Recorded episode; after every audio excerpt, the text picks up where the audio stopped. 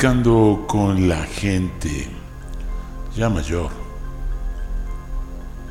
tuve un encuentro con una persona hace aproximadamente unos dos meses atrás, en donde me relató algo que la verdad me impactó mucho y donde últimamente me he dado a la tarea de investigar un poco, preguntando a las personas que antiguamente conocieron este lugar. ¿A qué lugar me refiero? Al famosísimo aljibe de Tepeaca.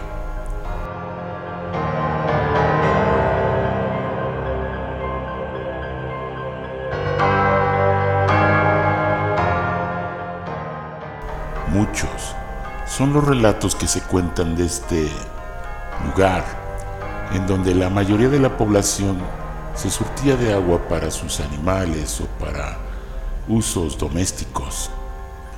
Hoy en día ese espacio podríamos decirle que se encuentra abandonado o subutilizado, ya que en realidad este lugar encierra un hecho el cual una persona de un lugar, de una comunidad, mejor dicho, Calderón, un pueblo también de mucha historia y de muchas leyendas.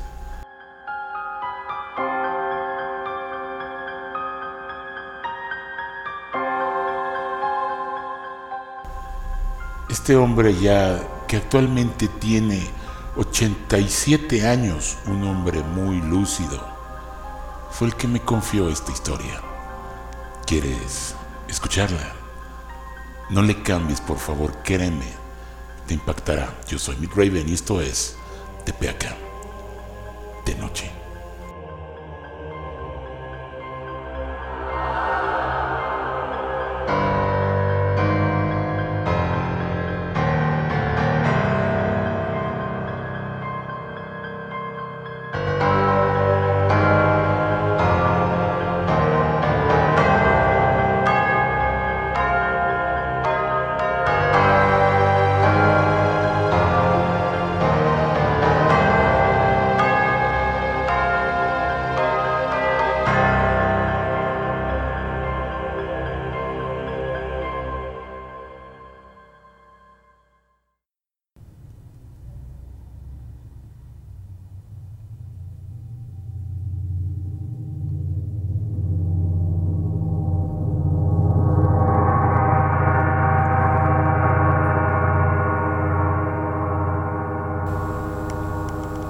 Era el año de 1950, cuando Diego, un joven de aproximadamente 16 años, trabajaba como aguador, repartiendo esta en la ciudad de Tepeaca o comunidades cercanas a este lugar. Este relato me fue confiado de viva voz de la misma persona en donde pude ver un gesto todavía de terror al platicármelo, ya que al parecer el impacto que tuvo sobre esta persona fue muy impactante, muy devastador incluso, me atrevo a decir, ya que el señor Diego todavía lo recuerda como si lo hubiera vivido apenas.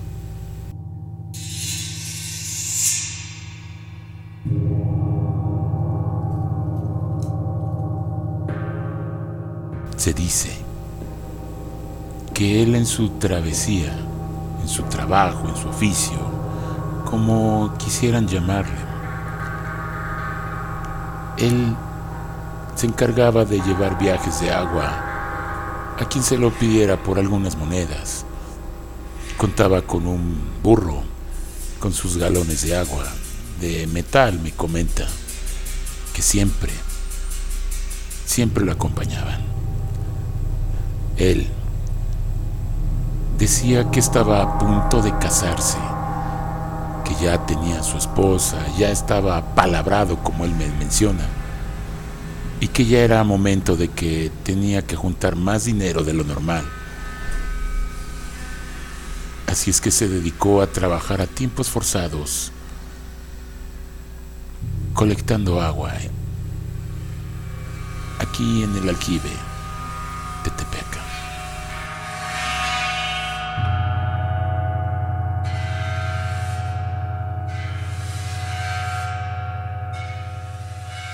Trabajaba desde muy temprano, ya que muchas personas le solicitaban viajes de agua, me comenta, y que en una ocasión, cuando ya se retiraba hacia su casa, al pueblo aquí en Calderón, todavía le esperaba un largo trayecto en burro y que probablemente llegaría a su casa ya al oscurecer.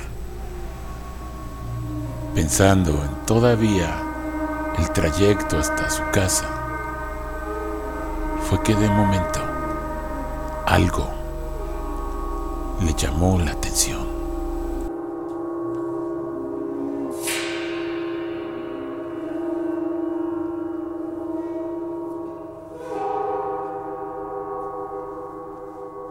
Aproximadamente pudo ver cómo a la distancia alguien lo estaba observando. Él juraba y perjuraba que era una imagen casi borrosa, casi no la podía distinguir, no sabía si era un hombre o una persona, pero que de algo estaba seguro. Es que sus manos eran más largas de lo normal.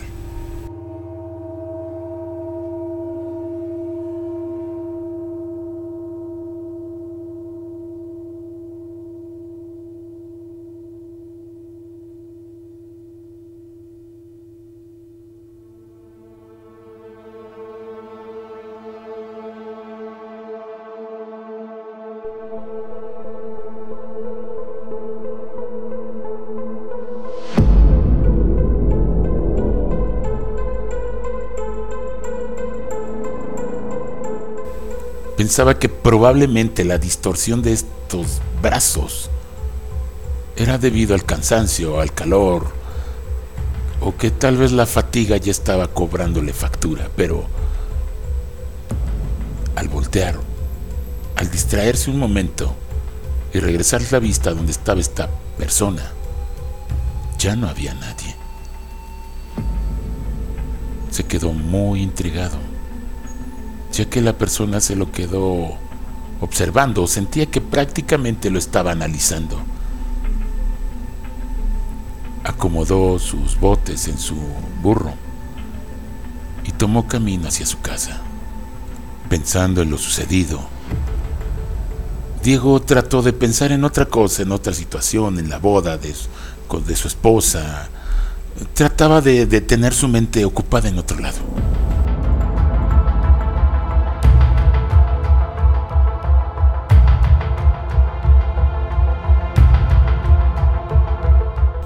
Llegó a su casa y se acostó.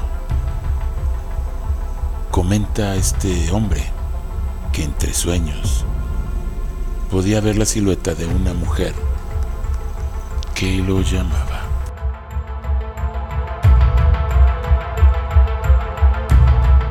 Comenta que se levantó muy temprano como de costumbre. Seguía con ese pensamiento que lo seguía mortificando, pero Sabía que no tenía que aferrarse a ese tipo de cuestiones, ya que la mente, si no se tiene fija en lo que hace, nos puede tender alguna trampa o provocar algún accidente, pensó.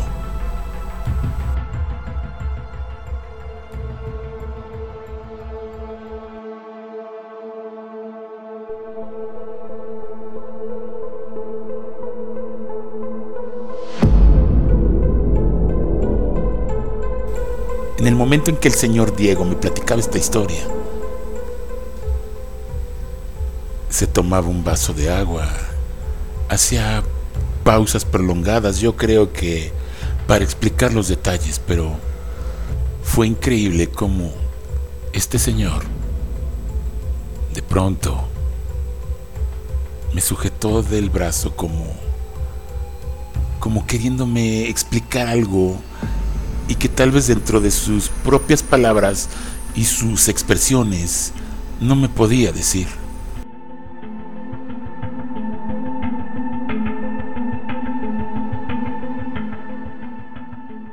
Era impactante la forma en que este hombre sujetaba mi brazo, con mucha fuerza y con pequeños temblores.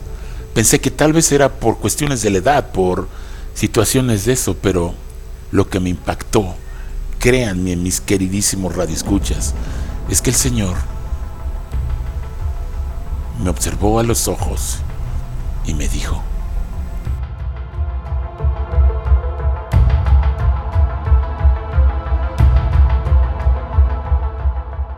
quiero que lo que te cuente a continuación lo expliques de la mejor manera que te sea posible. Quiero que lo que te voy a contar no me lo tomes a mal ni tampoco pienses que estoy loco porque tengo esto muy grabado, muy fresco, que hasta la fecha no he podido olvidar y que a alguien se lo tenía que decir.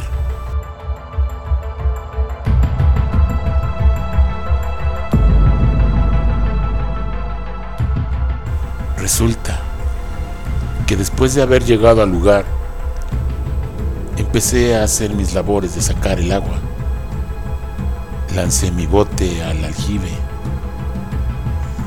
Y lo que me llamó mucho la atención es que yo era el único en ese momento. Era el único. Eran las 6 de la mañana cuando yo estaba empezando a trabajar. No había nadie alrededor, nadie. No había nadie. Pero alguien estaba ahí y yo no me había dado cuenta.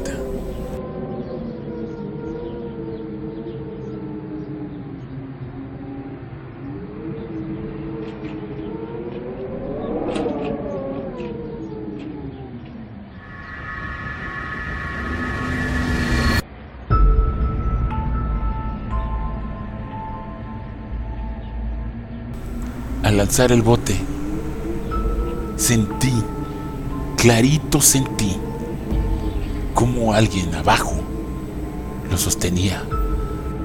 Pensé que tal vez se había atorado en una rama o, o algo, algo impedía que yo lo pudiera sacar. Me asomé para ver qué era lo que lo estaba deteniendo. Y clarito, clarito joven, me decía, pude ver cómo una mano estaba sosteniendo la cuerda y me estaba jalando el bote.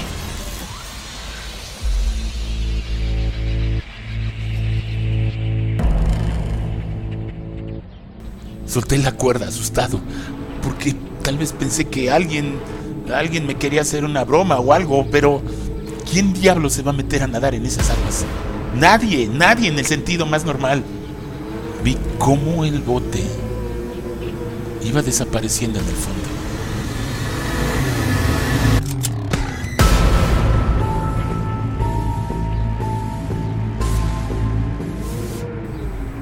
quedé muy impactado. Me eché hacia atrás y me senté a un lado del borde. No podía creer lo que estaba viendo o lo que había visto.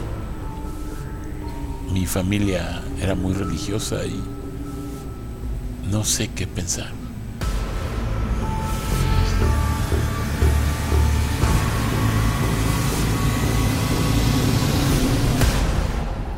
Fue que de momento pude escuchar claramente como alguien pedía ayuda. ¡Auxilio! ¡Sácame de aquí! ¡Me estoy ahogando!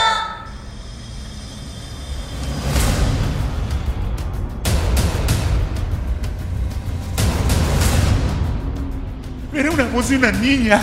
Era una niña que estaba pidiendo que la rescataran. Yo me asomaba para ver qué era lo que estaba abajo. No había nadie. Le juro, joven, que no había nadie. No había nadie, pero yo escuchaba los gritos.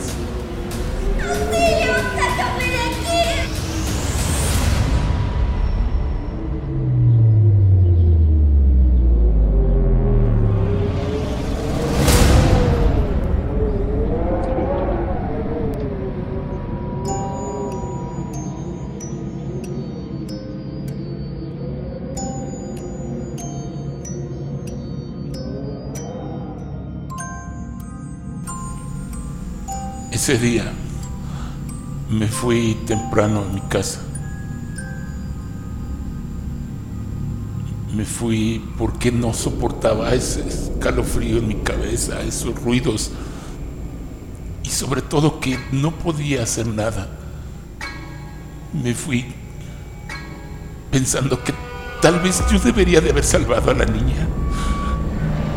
No sé. Créame que hasta la fecha no sé si estaba en mis manos hacerlo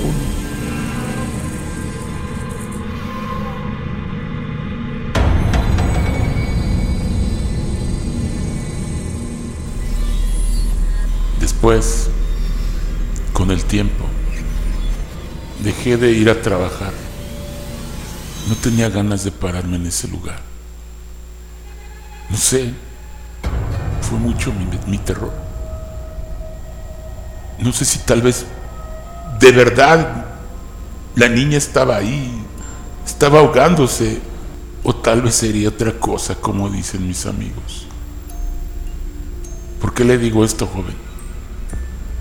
porque resulta que una semana después me llegó el rumor de que habían encontrado el cadáver de una niña, que la habían sacado y que probablemente la corriente la arrastró, pasó por la compuerta y, y que tal vez ahí murió.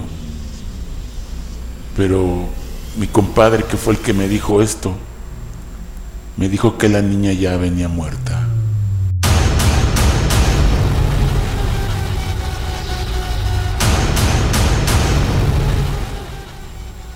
que ya llevaba mucho tiempo, que probablemente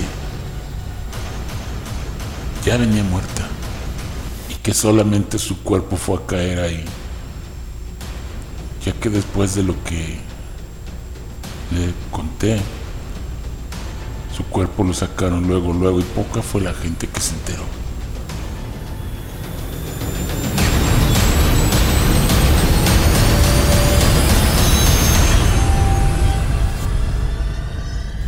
y mi cabeza sigue confundido. Unos dicen que ya estaba muerta, pero yo clarito escuché cómo pedía auxilio. O tal vez me resigno a pensar que ya era su fantasma que estaba pidiendo ayuda.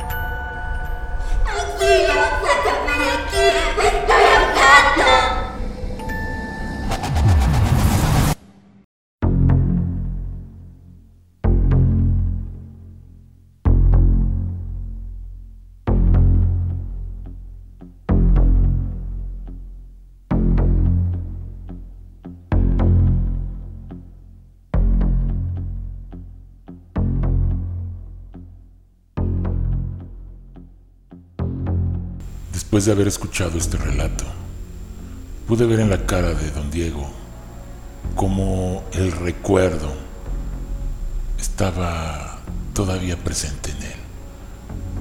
Me levanté, me despedí de él, pero él casi no pudo observarme a los ojos.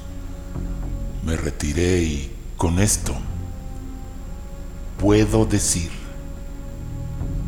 que lo poco que he investigado en esta zona, con este relato, puedo decir que algo está presente en el primer cuadro de Tepeaca. Específicamente, ¿qué es? Me atrevo a decir que una niña camina entre nosotros. Yo soy Mitt Raven y esto es de